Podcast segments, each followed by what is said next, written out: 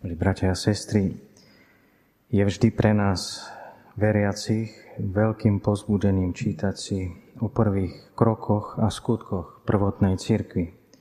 Či už to je ščítanie z prvého a druhého, ale aj z Evanília. Ako Ježiš postupne formuje církev, počnúc od apoštolov, chráni ich a sprevádza na cestách pri ohlasovaní Evanília, ako sme to počuli aj z úst svätého Pavla.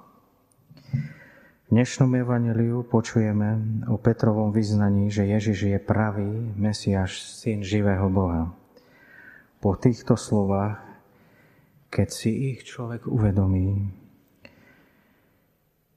kto oproti nemu, kto oproti ním stál, museli ísť po nich zimomriavky a predsa Ježiš tam stál ako jeden z nich, ktorý svojim prístupom, chovaním nevystrašil človeka, teda apoštolov stojaceho pri ňom svojou veľkosťou. My niekedy používame meno Ježiš a častokrát je to ako citoslovce, kedy sa keď z niečoho zľakneme alebo iba takto prejde našimi ústami.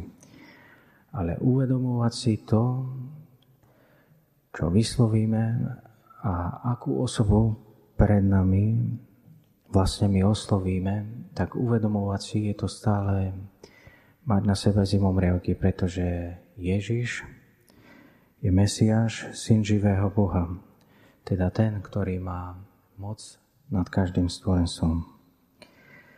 Dnes by som chcel však vyzdvihnúť um, Ježišov prorocký dar, ktorý po slovách Petra zazne z jeho úst.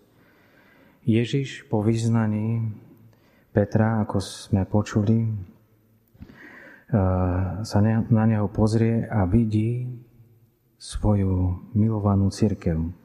Petra na čele vidí jeho moc a silu. Sila, pevnosť. A to je skala. Skala, ktorá, alebo sila cirkvy, ktorá nevychádza e, z tej fyzickej sily alebo svetskej moci. Tu mali v tej dobe Rímania, ale vychádza z moci danej Bohom, Duchom Svetým, teda moc ducha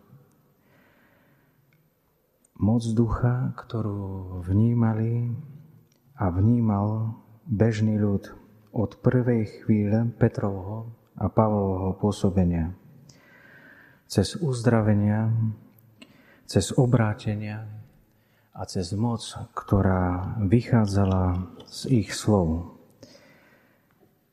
Tá strhala všetkých tých poslucháčov a oni uverili a kráčali za, vlastne za, za Petrom, za Pavlom a za prvými apoštolmi, za prvými ohlasovateľmi. Ďaká ich slovu, ktoré malo moc a ich skutkom, ktoré sa potvrdzovali na nich. Ale túto moc vnímali aj vysoké náboženské vrstvy.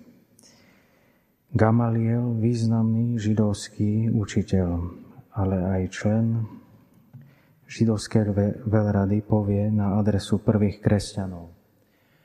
Ak je to dielo ľudí, rozpadne sa, ale ak je to dielo od Boha, nebudete ho môcť rozvrátiť. Teda moc a silu. Moc ducha, ktorá vychádzala z nich, si všímali všetci, kto sa s nimi stretol ako malý, tak aj veľký.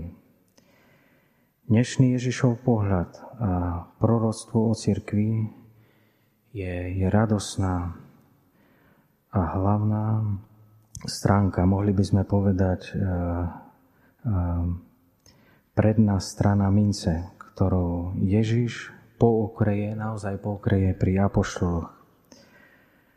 A druhá strana mince je, je cena, ktorú bude musieť zaplatiť za čes, slávu a moc pre svoju církev.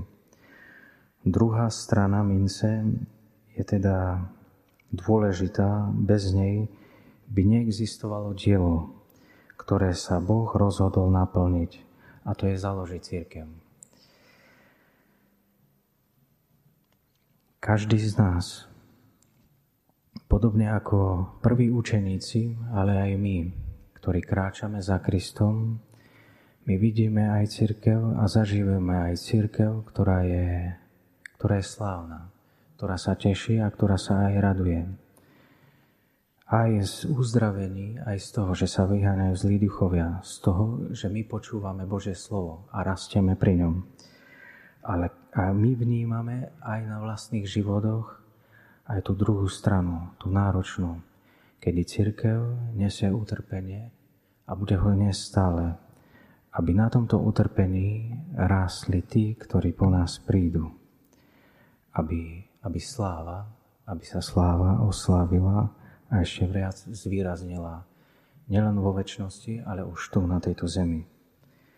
Pane Ježišu, Mesiáš, Syn živého Boha, aj dnes sa zadívaj na svojho nástupcu, svätého otca Františka a potvrď slovám o svojej milovanej cirkvi. Vylej nám svojho ducha, posilni a pozbudzuj veriaci ľud, aby sa neustále modlil ako prvotná církev za svojho pastiera, aby nám nič nemohlo ublížiť, či už zo strany diabla, sveta alebo neprajných ľudí. Amen.